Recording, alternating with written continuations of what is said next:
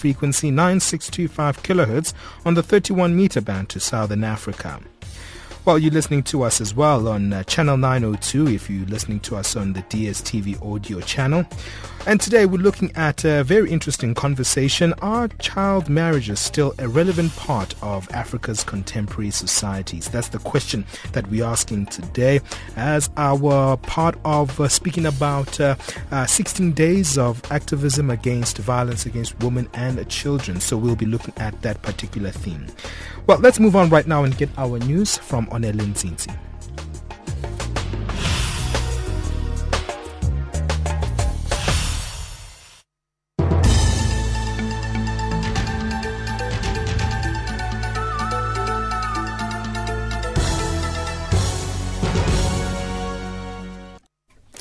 And we take a look at your headlines. Thirty people, including one U N peacekeeper, have been killed in clashes between the army and Ugandan Islamist rebels in northeastern D R C. Former Central African Republic's President François Bozizé determined to return to his home country to contest the December elections. And COP twenty-one conference underway in Paris aims to come up with the framework to cut greenhouse gas emissions.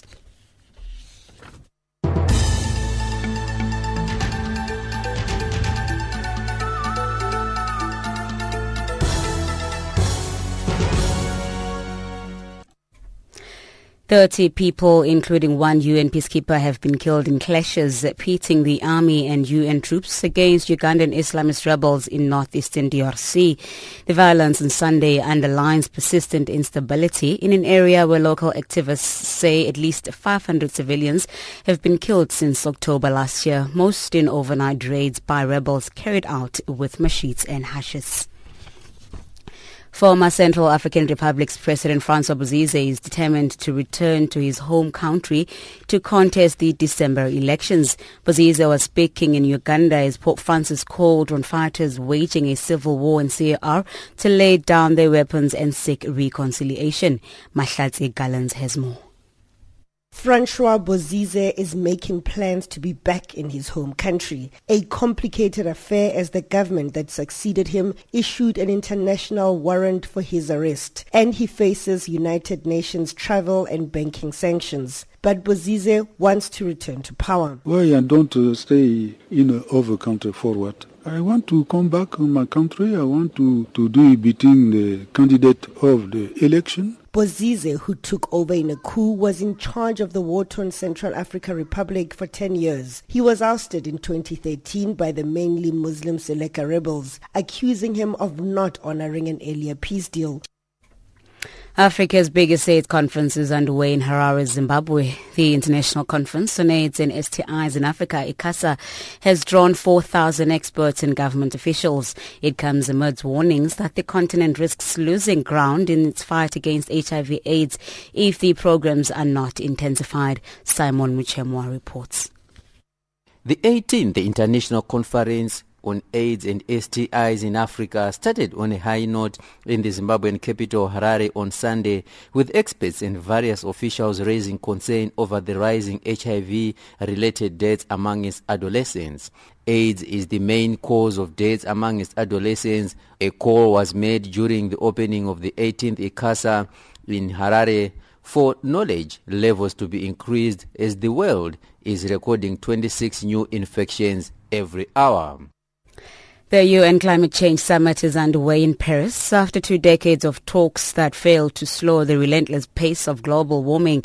Negotiators from almost two hundred countries are widely expected to sign a deal in the next two weeks to take concrete steps to cut emissions. Jack Parrock reports. The goal of the Climate Change Summit is to adopt a legally binding agreement to keep global warming below two degrees Celsius this century, the point at which scientists say the effects of climate change would be drastic, causing floods, droughts and major destruction. For its part, the European Union has committed to reducing greenhouse gas emissions by forty percent. However, Poland says it will do everything it can to shelter an already struggling coal mining sector from any radical action. While the E U accounts for ten percent of the world's emissions, much of the focus will be on China and the U S, who make up around forty-five percent combined. And finally, Top Minister Niger is meddling in a high-profile baby trafficking case allegedly involving a prominent opposition leader and presidential aspirant. The Independent Magistrate Union of Niger have denounced the silence of President Mahamadou Issoufou's surrounding minister Bazoum Mohamed's comments on the case against former Premier and former National Assembly head Hama Amadou. Two weeks ago, Amadou, who is running for president, was arrested on his return from a year in exile in France over allegations of baby trafficking. The judges' union denounced Mohamed for insulting and aiming to discredit the judicial body in an interview he had with a news magazine. Now, recapping on your top stories, thirty people, including one U N peacekeeper, have been killed in clashes between the army and Ugandan Islamist rebels in northeastern D R C. Former Central African Republic's President François Bozizé determined to return to his home country to contest the December elections, and COP twenty-one conference underway in Paris aims to come up with the framework to cut greenhouse gas emissions. Channel Africa News, I am Onelin Tinti.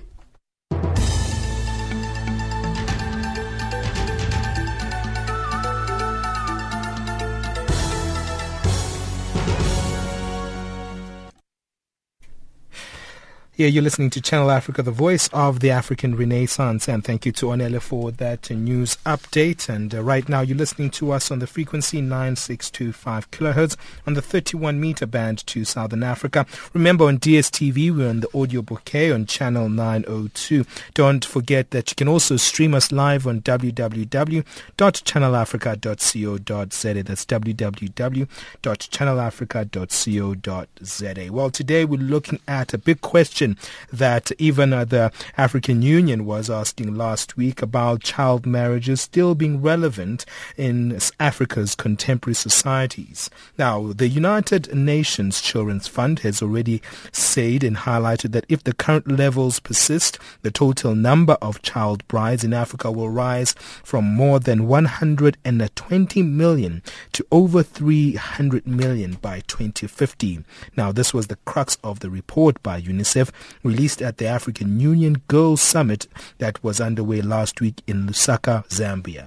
UNICEF's statistical report, titled A Profile of Child Marriage in Africa, points to slow rates of reduction combined with rapid population growth as major causes for the projected increase of child marriage on the continent. Now, earlier on, one of our reporters spoke to Manuel Fontaine, who is UNICEF's regional director for West and Central Africa. Let's listen to this particular conversation on this issue. Some of the findings are uh, in numbers. We know that now there's one hundred twenty-five million young women who have been married as children before the age of eighteen. So it's one out of three young women in the continent was married before the age of eighteen. But also what we know is that this number, because of the particularly the demographic growth in the continent, this number is likely to rise to more than three hundred million by twenty fifty, making then Africa the um, region with the highest number of young women who have been married as children. I think what, what for us as well is, is important is it's clear that the profile of this young woman who has been married as a girl is basically a young woman from poorest rural families and, you know, most marginalized families. As a children's agency, what worries you most about the findings of this report? Well, I think what worries us is that we know that for every single one of them that is been married before the age of eighteen, first of all, there's a much increased risk of health issues and problems for her, in particular if she gets pregnant as a child. We know that, you know, teenage pregnancy is the lead cause of mortality among teenage girls in Africa. It has also an impact on her future family. We know that children born out of a girl, a child, are more likely to be malnourished and are more likely to die young. We know that also it means that her schooling has been interrupted in most cases, so it's her capacity to develop, but also contribute to her family and community and country. So we know it has also an impact on the development of countries. Well, that's Manuel Fontaine, who's UNICEF's regional director for West and Central Africa there, who spoke from Lusaka in Zambia last week to our reporter, Elizabeth Lidich. Now, we're continuing on this particular conversation We're asking the question today on our program, are child marriages still a relevant part of Africa's contemporary society? We're joined on the line by advocate Sabelo Sibanda, who is the founder of the School of African Awareness and Ama Africa at Koto, as well as uh, general manager at the Center of the Study of Violence and Reconciliation, Nontlanhla Sibanda. And also we have gender and women's rights advisor at Oxfam, Siqolile Ngqobo. Now I want to start this conversation with you, advocate Sibanda. Thank you for joining us on our program. Yes, good morning. How are you doing? Fantastic, fantastic. It's great having you back on our program. Now, let's look at this particular issue of child marriages. We know it is a traditional practice in many places on the continent because it happened for many generations. But can you give us a little bit of a lowdown on the history of child marriages and why they were introduced initially? Well, basically, um, the whole concept of um, child marriages, yes, it was um, cultural, and um, the whole definition of um, child, hmm. looking at it from a perspective where now you have the cutoff at the age of eighteen being the operative um, age that we're looking at, was never really the consideration, because um, there was no issue in as far as um, counting years in the manner in which um, it is done now. It was um, after a situation where the girls would have gone through their initiation, and whereby the boys would also have gone um, through their processes of um, initiation, where they are now considered as um, elders. And then they would be considered as being of a marriageable age. But um, definitely the reality has um, changed somewhat. Mm-hmm. It's one of those um, cultural practices that we have to look at critically as African people and ask ourselves if there is still any value in um, maintaining um, that particular practice, more so that now what is happening is that um, the tendency is that the young women are married off to very old people. And yes, it did happen um, in the past as well, that um, that was the case. But the difference is that amongst the social ills that were being addressed with um, marrying off, were scenarios where in some societies, if a person gets married and um, the lobola process has been um, engaged upon and everything like that, and it is found that um, the lady cannot bear any children, or the lady dies before bearing children, then you look at the younger sister who almost effectively replaces the sister in marriage. And if the young sister is still someone who's um, young, and for the purposes that we're talking about, under eighteen, then they get married off to this um, elderly person.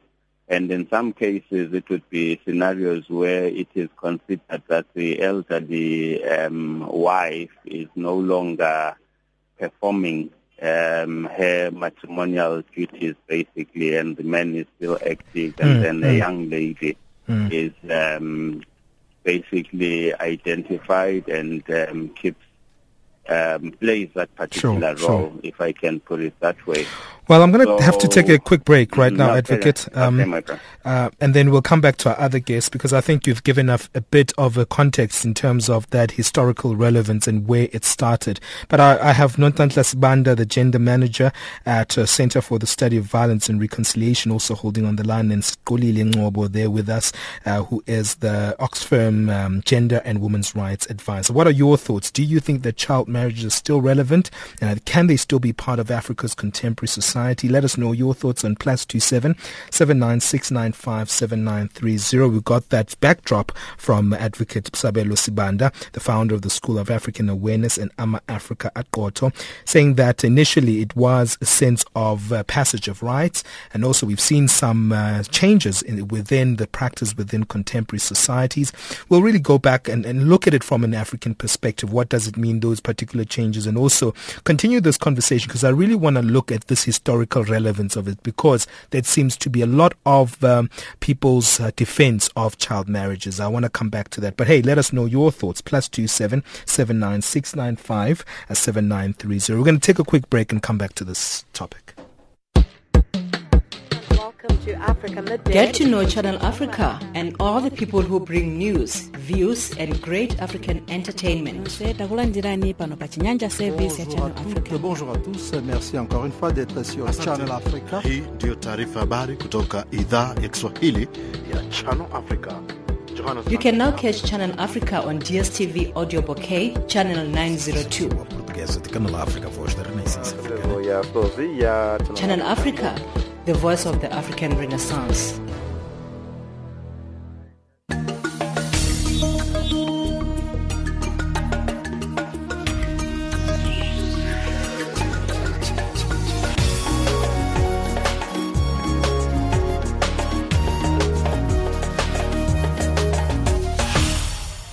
Plus two seven seven nine six nine five seven nine three zero. That is our S M S number. Plus two seven seven nine six nine five seven nine three zero. Today we're looking at the issue of child marriages. As I highlighted when I started the program, that the African Union met last week in what they called the African Union Girls Summit underway, and also a big subject that came out was the issue of uh, child marriages on the continent. We're going to be unpacking this reality, and we've seen this report that's came Came out from UNICEF that states that uh, the numbers of child marriages are set to double on the continent, and uh, might actually also um, go beyond uh, the um, what um, countries such as Asia, uh, the numbers that are in countries such as Asia, for instance. So I want to know your thoughts. Do you think that child marriages are still relevant in Africa's contemporary societies? Let us know what you think on this particular issue. Plus two seven seven nine six nine five seven nine. three zero. I can already hear that we've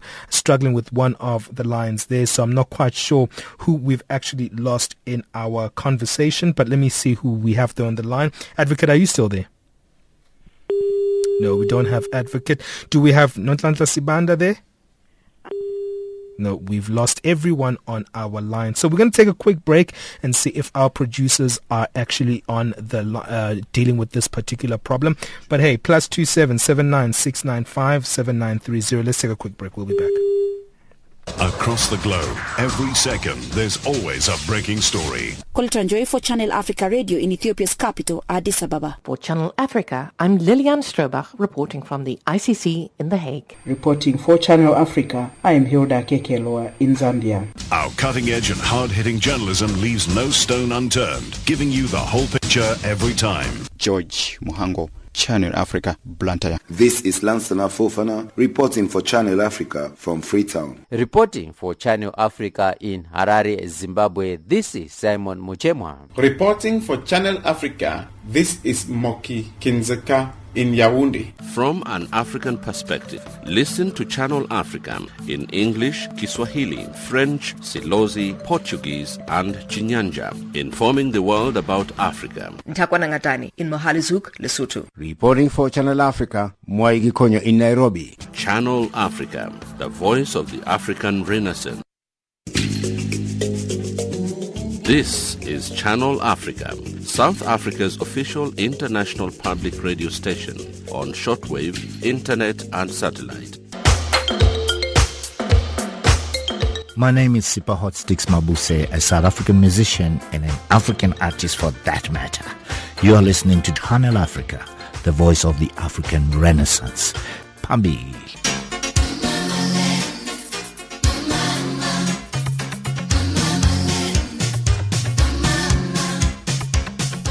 My name is Yvonne Chaka Chaka from South Africa, but Africa is my home. You're listening to Channel Africa, the voice of the African Renaissance. I love you, with all my heart, is what I'm trying to say, yeah. My name is Habida, an African artist from Kenya, and you're listening to Channel Africa, the voice of the African Renaissance. I love you.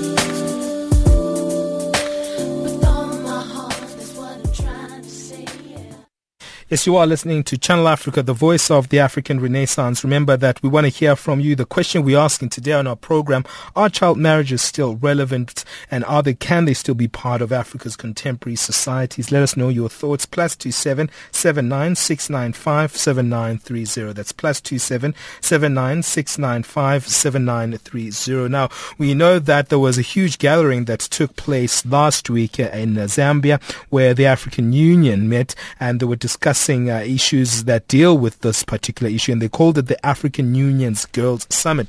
And uh, alongside that particular gathering was uh, the issue of uh, the UNICEF's report that came out that uh, highlighted that uh, if Africa does not deal with the issue, it might surpass South Asia as the region with the highest number of child brides due to slow child marriage reduction coupled with an unexpected population boom in the next few decades. Now, let's see if we can actually re-establish connections with our guests. Uh, let's see if we have Nontlanhla Sibanda. Nontlanhla, are you there with us? Morning, Benjamin. Fantastic. Sorry about the lines. I don't know what's happening there, but it's great to have you on our program. Uh, we start the program with that particular historical context, or that traditional belief of why child marriages exist. From your side, in terms of that historical context, what do you see? In, and in terms of contemporary society, where are we when it comes to this particular practice? I think firstly, Benjamin, I would like to agree with what Advocate Sibanda shared on earlier on, to say that child marriages, like many other customary institutions, have changed radically over the years. We've seen how the practice has taken on very different dimensions, which are quite concerning, including how young girls are being forcibly married to older men, how young girls are being married, kidnapped and married off to relatives as wives, and also we've seen young girls abducted, and these abductions not being reported to traditional authorities. And what is of particular concern is the fact that um, most of these cases, if not all, and without exception, involve force and violence, or some kind of sexual violence or rape, with, and especially without the consent of the girl in question. Mm. Very interesting. And in terms of that, you know, you know, in terms of the definitions of, you know, child marriage and child abductions, because when we were coming up with this particular conversation, we were like, where do you create a, a boundary between the two and a distinction? And maybe I should put this to you, Siqolile Ngqobo, in terms of, is there a distinction between child abductions and child marriages, and where do we draw the line between the two? And is the whole child marriage notion, are there parts of societies that are still respecting the traditional forms of how this practice is utilized in society? Thank you. Um, I think for, for me, number one, um, child, as long as the child is below the age of uh, eighteen, that is child abuse in, in, in, in definition. So whether child marriage or forced marriage is still uh, uh, relevant, I would think I would say from our our interactions with different communities, it is very clear that parents would rather send their children to school than marrying them off. But that in that context as well, you find that um, because of poverty issues, then parents or guardians will opt out to marry children early, so that then they don't have the responsibility to To, to bring them up, and they think they will be better off if they are married off. So they, there's also a context as to which this child marriage or ukutwala of young children is currently happening. In that context, it has its uh, issues of poverty. But when you look at it, it shouldn't be happening as such. Mm-hmm. And today, in our in, in this day and age, um, it is no longer relevant as a practice. It is no longer relevant as a means of argumenting for any form mm-hmm. of um, marriage issues between the elderly, because the Advocate Sibanda earlier on said in the previous uh, times it was used when you find that the female could not bear children. There are so many other ways mm. of having children that do not involve child marriages. So that for me, it's no longer a, a, a reason sure. enough that we should be marrying our children off younger.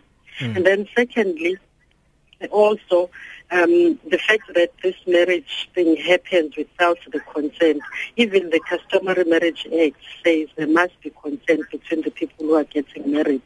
And then you find that the consent is on behalf of the child.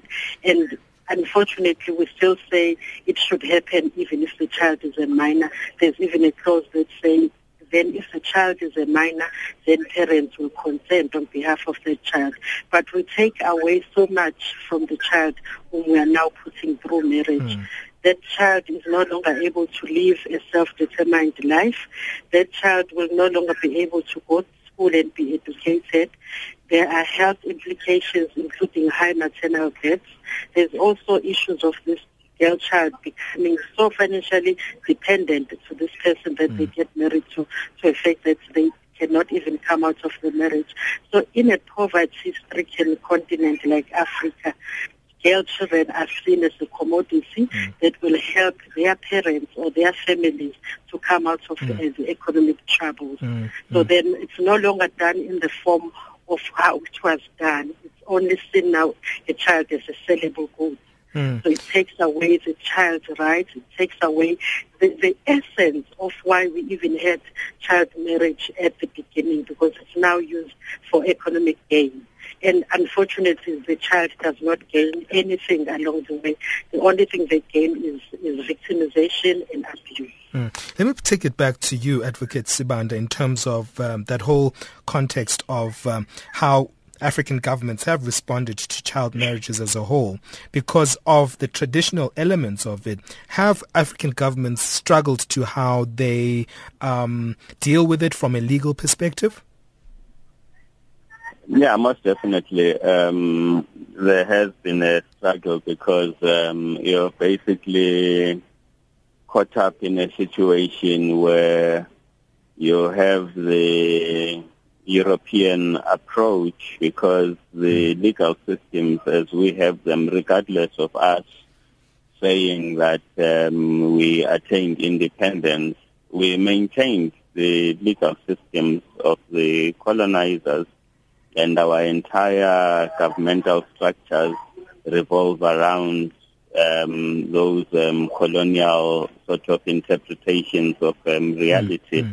And that necessarily militates against much of what is considered cultural, which is why I was saying earlier that um, the definition of a child now, unfortunately, is simply linked to a number, which is the age of um, eighteen.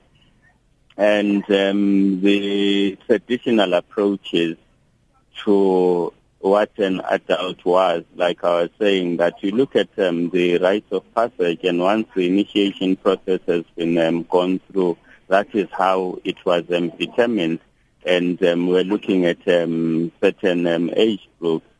So now you'll find that um, by virtue of the fact that we are looking at our reality from an imposed reality, it becomes a bit of a difficulty for governments to be able to deal with this, because of the culturalists who basically want to mm. proceed mm. to practice their culture in mm. the manner that it has already been practiced, whereas the government has now passed legislation which in itself is viewed as conflicting with the culture, because the tendency is that when government passes laws, they don't interrogate the culture of the people and see how it relates to the laws that are being passed. Mm. That is why I had um, initially said that we as Africans have to ask ourselves if there is still value in this particular practice or not. And if we decide that um, there is no value, we have the ability to allow our culture to evolve, mm. and we do away with the practices that we deem not to be working for us.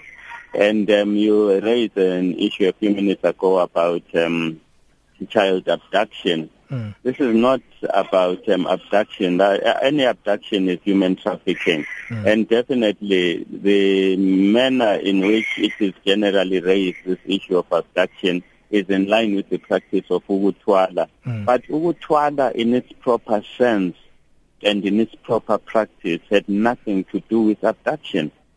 Mm. The well, abduction mm. element is in itself criminal because there is no consent between the parties. But the proper processes of Ugutwala were basically where a man and a woman agreed, and um, having gone through the process, then the woman's family is informed that this is um, the situation, mm. and then it's a process by which negotiations would have been opened, especially where the woman's family, for mm. whatever reason, did not seem too keen on mm. the um, guy who wanted to marry their child, and the child wanted to go there. Where child here doesn't mean a, a young child, doesn't mean a minor. We're talking about um, a person who's grown up and can make that informed consent.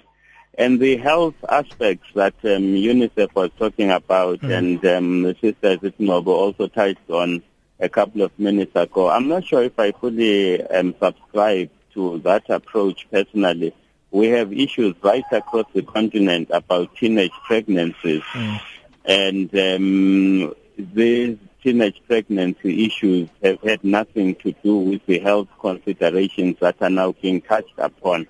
So if we have to find a reason as Africans as to why this is not working for us, it has to be founded upon um, empirical evidence that definitely this is the case.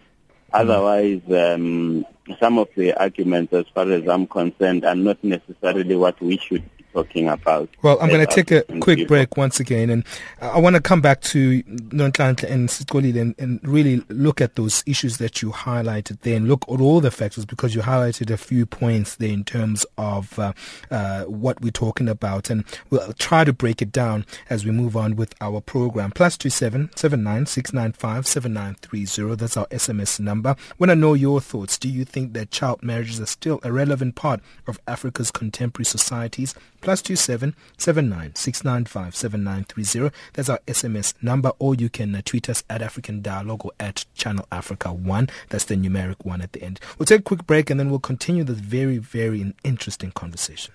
This is Channel Africa, South Africa's official international public radio station on shortwave, internet, and satellite.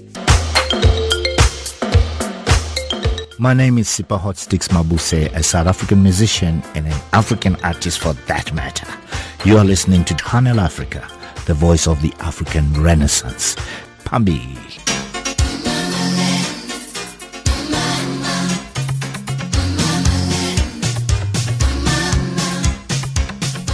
My name is Yvonne Chaka Chaka from South Africa, but Africa is my home. You're listening to Channel Africa, the voice of the African Renaissance.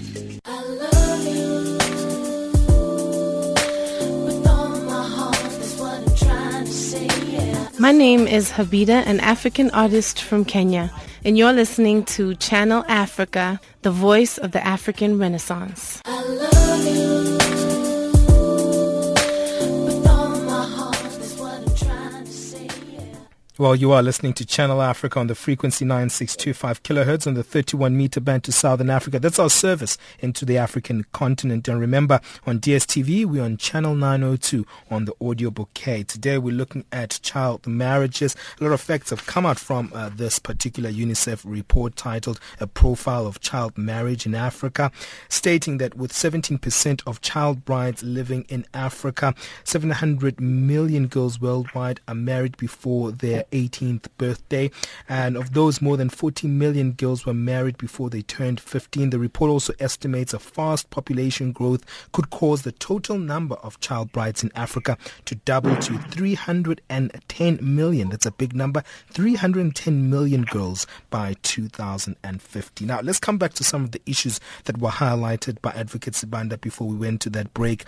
Uh, let me come back to you, Nontlanhla, in terms of that particular issue of legislation against child marriages and what um, uh, Advocate Sibanda was highlighting in terms of uh, the difficulties that African governments are dealing with in terms of uh, they don't know how to approach some of these traditional practices.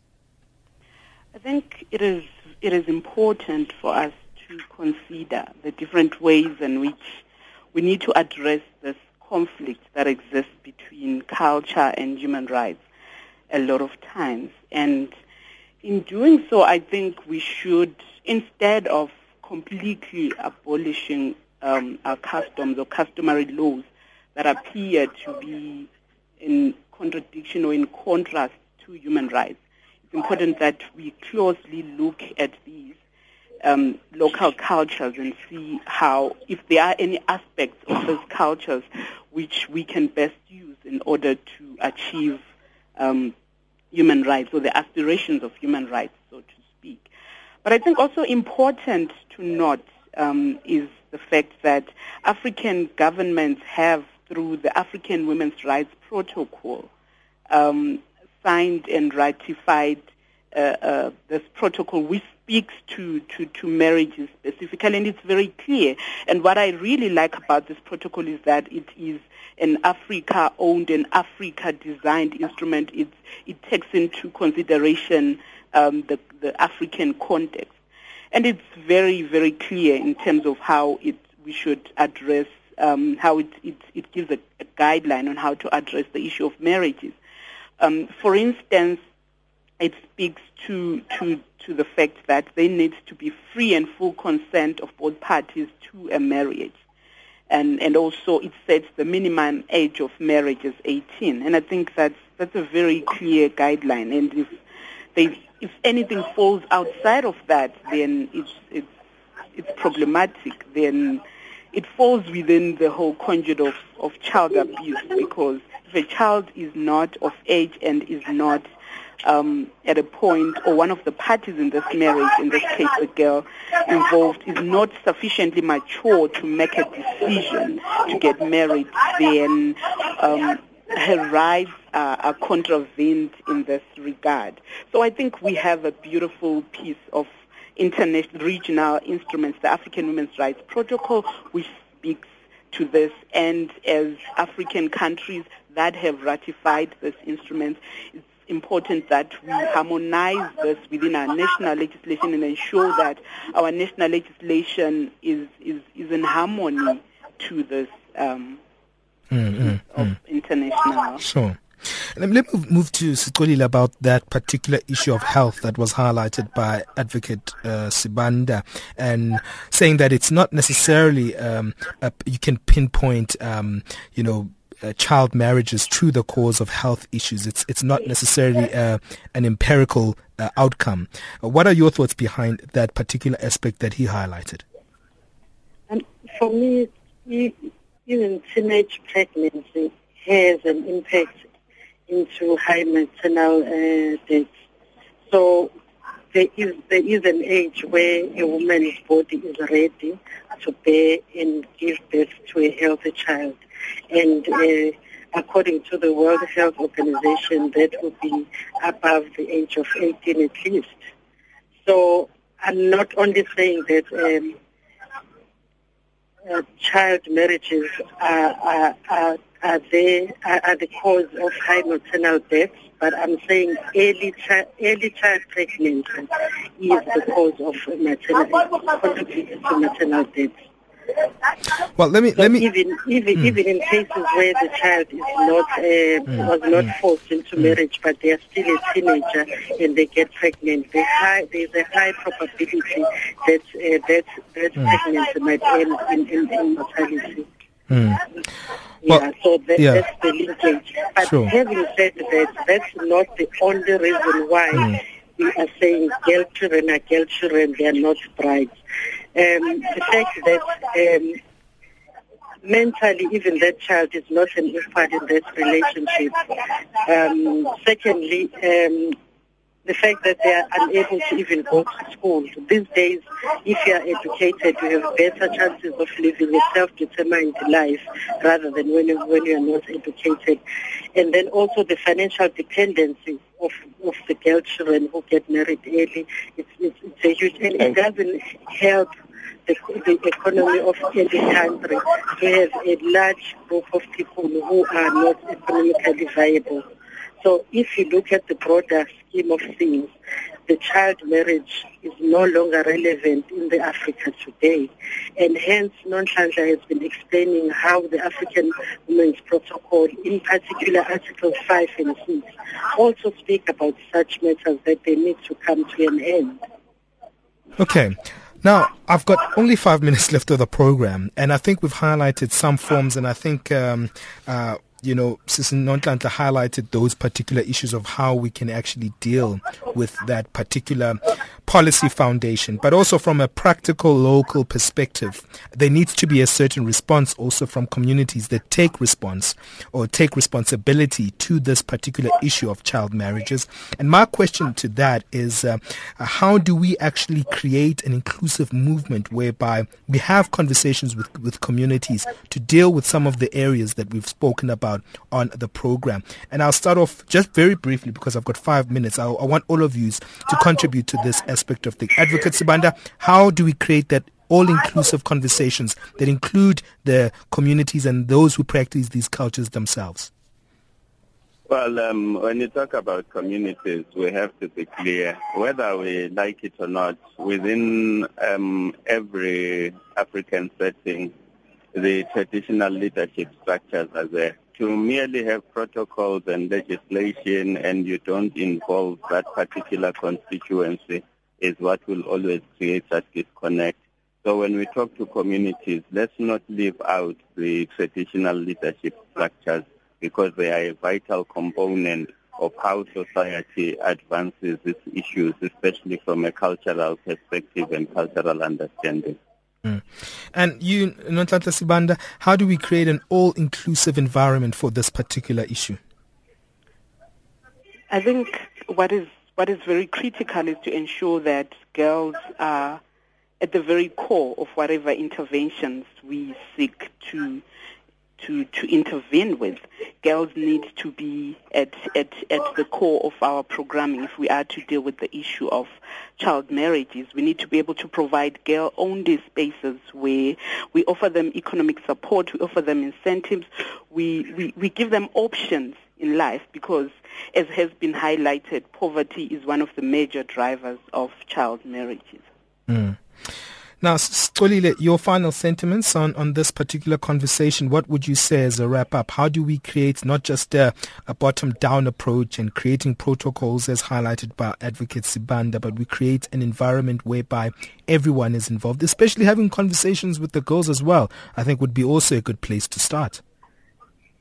For, for me, it's, um, it's, it's about us working in a very holistic manner, where you find that even how we raise our girl children at home, the, social, the socialization of girl children at home, where we are debugging some of the cultural norms and some of the gender stereotypes that we bring up our girls with, that would be number one. So opening up spaces for girl children to speak. Also at a community level, we need to include schools, churches, uh, your traditional leaders and the criminal justice system, whereby we come up with a Uh, community dialogues where we talk about protection of our children. Because at the end of the day, if we were to really protect our children at a community level, where we acknowledge our uh, society norms, we acknowledge our cultural norms, but we then say, are they protecting our children? So we look at it with a protective eye. So for me, will be where we need to really spend most of our time. And I'm reminded of situations where in communities, when the girl child is abducted, it will be the very same traditional leaders who are saying, this person has contravened the law, therefore we can no longer address this issue under the cultural banner. We want this person to be dealt with with, with the police. So there's already that dialogue at a community level. It's just that we don't highlight and embrace it most of the time, where culture and, and, and, and the criminal justice system starts talking to each other with the protection of the girl child involved. So for me, that is key. The protection is changing the norms and values and uh, making sure that our gender stereotyping moves away from seeing girl children as bride only. They can be something beyond just becoming a bride. Well, thank you so much for that particular aspect and your views there. Thank you to Siqolile Ngqobo, who is uh, the Gender and Women's Rights Advisor at Oxfam. Thank you as well to Nontlanhla Sibanda, the Gender Manager of the Center of the Study of Violence and Reconciliation. Thanks once again to Advocate Sabelo Sibanda for joining us here. He's a regular here on African Dialogue. He's the founder at the School of African Awareness and Hama Amadou at Koto. Thank you all for being part of this dialogue today on our program. Thank Thanks you. to you, my brother. Uh, mm. Fantastic. Now, that's how we wrap it up. What are your thoughts? The question is, are child marriages still relevant? Are they still part of Africa's contemporary societies? Uh, let us know what you think of this particular conversation. Plus two seven seven nine six nine five seven nine three zero is our S M S number. Plus two seven seven nine six nine five seven nine three zero. Remember that you can also find us on Twitter at Channel Africa One, at Channel Africa One. That's the number one at the end. It's the numeric one. Or you can find us at African Dialogue. Don't forget our website is w w w dot channel africa dot org. If you've just joined the program, you can find our podcast there. You just go to the multimedia section and you can be part of this conversation by listening to some of the views that came up uh, in this particular program. Are child marriages still irrelevant of Africa's contemporary society? Plus two seven seven nine six nine five seven nine three zero. Let's take a quick break. We'll be back and then we'll get our economics update.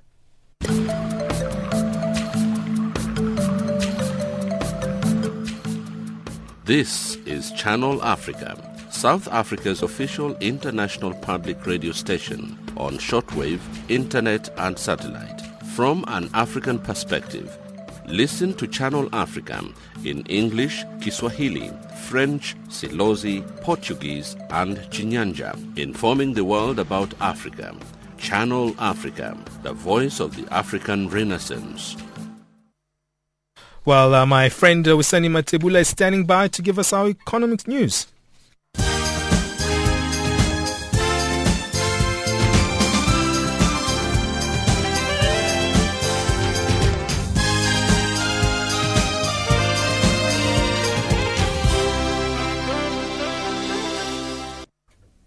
Thanks, Benjamin, and good morning. South Africa's Minister in the Presidency, Jeff Radebe, says African local governments need to invest in proper planning and management systems in all urban areas. He says the existence and continuous increase of informal settlements in cities shows there is insufficient planning for growth, coupled with insufficient resources to provide housing options for urban dwellers. Radebe was giving a keynote address at the seventh Africa Cities Summit, currently underway here in Johannesburg. Our urban planning and management systems should also help us to create urban form that is appropriate to the local content, to expand basic services, to target the urban poor and vulnerable groups, expanding the social and economic infrastructure, and strengthen as well the connectivity between the cities and the domestic and international markets. Planning should be more than a technical tool. And there's still high police presence on the South African Parliament as uh, the strike by trade union now continues. This as talks between Parliament and the union are still ongoing. The two parties are still battling to reach an agreement on percentages to be paid on performance bonuses. Mercedes Besant reports. Striking workers continue to chant and dance around the locked gates. They are led by Nehau chairperson in Parliament's Thembi Sotembe, who addressed them. Away with corruption, away. Away. Away with vetting process, away. Away, away with outsourcing, away. Away. Amanda! Away. Tembe told the striking workers that Aaron Reich will come to address them shortly to show solidarity for the strike. Meanwhile, several ag- agreements have been signed by business in Africa and elsewhere. This was done at the Global Expo Botswana, which ended on Saturday. It's a platform where companies are exposed to opportunities in the world through networking with their counterparts. Itumeling Khajane has more. Most companies came to the expo with hope of signing agreements with businesses from different parts of the world. This will enable such businesses to grow. But work still has to be done to realize that, because every country has its own legislations that may make it possible or even hinder it. In Zimbabwe's cash-strapped and investment-starved economy will grow by uh, two point one percent next year after sagging one point five percent this year. Finance Minister Patrick Chinamasa says the recruitment capital expenditure was eating into infrastructure investment requirements. Zimbabwe witnessed negative growth in its crucial mining and agriculture sectors, but received some respite from construction and tourism this year. And to neighboring Zambia, where the kwacha has firmed one point four percent against the U S dollar, supported by last week's pledge by President Edgar Lungu to cut spending and support the struggling mining st- uh, sector. The kwacha touched a session high of ten point five per dollar within easy reach. It continues strengthening against the greenback and other major convertibles, backed by tight monetary policy and continued dollar flows from corporates. And that's your economic news for now.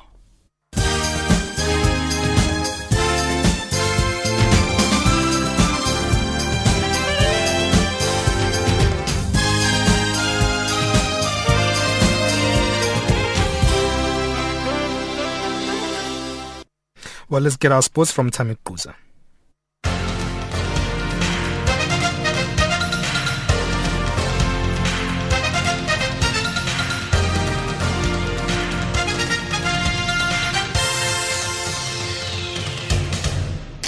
Thanks for joining us once again in your sport. Let's start with soccer, where Nigeria got their C A F under twenty-three championship campaign off to a shaky but winning start on Sunday, edging out Mali by three goals to two in their Group B encounter. Tony Ubani reports. This is a match that Samson Siasia would quickly want to forget as he attempts to qualify Nigeria for next year's Summer Olympic Games in Rio de Janeiro. Siasia, like most Nigerians, would not be happy with the second half display of his dream team, who largely went to sleep in the second half and almost allowing Mali to claw their way back into the game, parading what seemed a dream-striking pair of Liverpool's Taiwo Awoniyi and C S Safian Junior Ajayi in attack. Nigeria made a dream start when Ajayi netted the opener in the fifteenth minute. Ajayi's goal could not have come at a better time, scoring against the run of play, tipping in the ball with the back of his right foot. He was a regular scorer during the qualifying matches for this tournament and fully deserved to get the ball rolling. And on cricket, India Test cricket skipper Virat Kohli says that the team is not playing to set records but to win the matches. In a repeat of the opening game in Mohali, India wrapped up the victory in the third Test in Nagpur with more than two days to spare after their spinners claimed all twenty South African wickets. With one Test drawn, India have won all four match series. Yeah, we're not playing for records, we're not playing for numbers, we're not playing for averages, so let's not get into that matter. That's all that is to it. I mean, in Sri Lanka, our performances weren't that great with the bat, but we still won the series. It is the bowlers who are going to win your test matches, as simple as that. If you don't take twenty wickets, you can have an average of fifty-five, it doesn't matter. India's victory ended South Africa's nine-year run of losing away series, and visiting captain Hashim Amla says that he felt that the pitches played a crucial role. I think it would be a bit harsh to say that just the South African team has, has struggled to score runs. I think if you look at the Indian team, although they're on the winning side, um, it's been tough for their batters as well. And given the, the quality of spinners that the Indians do have, obviously it's going to be a lot more tougher for us uh, on these on these conditions. And on athletics, Genzebe Dibaba had a great sporting year on the track and fittingly got crowned I W A F twenty fifteen World Athlete of the Year. The Ethiopian became the first African female athlete to win the special accolade. Our correspondent Kesho Mnyati reports. This is a proud moment for Genzebe Dibaba. She started the season on a flying note, easily dominating in the fifteen hundred, three thousand and five thousand meter races. The twenty-four-year-old was the most talked-about athlete at the Diamond League Series held in the U S A, Norway and France, where she was unstoppable in the five thousand meters. She went on to win a gold medal in the fifteen hundred meters at the World Championships in China. More fascinating for Dibaba was that she destroyed her opponents by huge margins and typically ran against the clock on her own. The only two other African female athletes who have won the award are former South African high jumper Hester Kluge in two thousand three and Mercedes Besant of Ethiopia in two thousand seven. Gershom Nyati, Channel Africa Sports, London.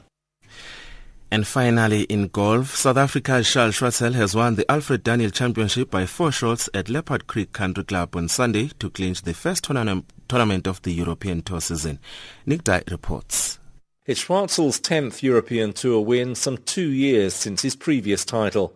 It's been a trying time when he struggled with his game, reworking it, and only recently feeling things click into place. He finished fourth in Dubai, so he was inevitably one of the favourites on a course where he's not only won three times previously, but been second on four occasions. He said he was uncomfortable with his third round performance and there were awkward moments on the final day, but two early birdies in the back nine saw him clear of Greg Bourdi in second, with fellow Frenchman Benjamin Hébert in third. Schwartzel had been close to slipping from the world's top fifty.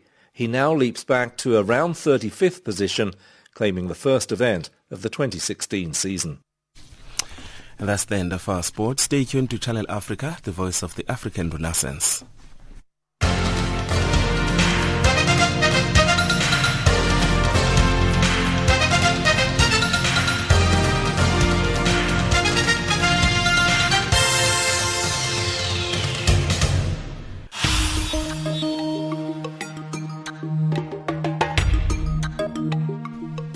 Well, that's uh, how we wrap it up. Tomorrow we'll be speaking about uh, World AIDS Day. It's very interesting indeed, the topics that we bring out here. So do join us from eleven o'clock to twelve o'clock, uh, where we zoom into the big stories on the continent of Africa. Remember, you can always find us right here on Channel Africa on the frequency nine six two five kilohertz on the thirty-one meter band to Southern Africa. That's our main uh, service into the continent via shortwave. Or you can find us on uh, D S T V. That's Channel nine oh two on the audiobook. Okay. Don't forget to stream us live on w w w dot channel africa dot co dot z a.